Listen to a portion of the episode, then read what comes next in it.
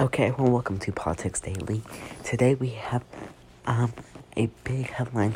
Trump was able, just now revealed, that Trump was able to buy a hundred million more vaccines, and he declined the offer to buy that 100 million vaccines.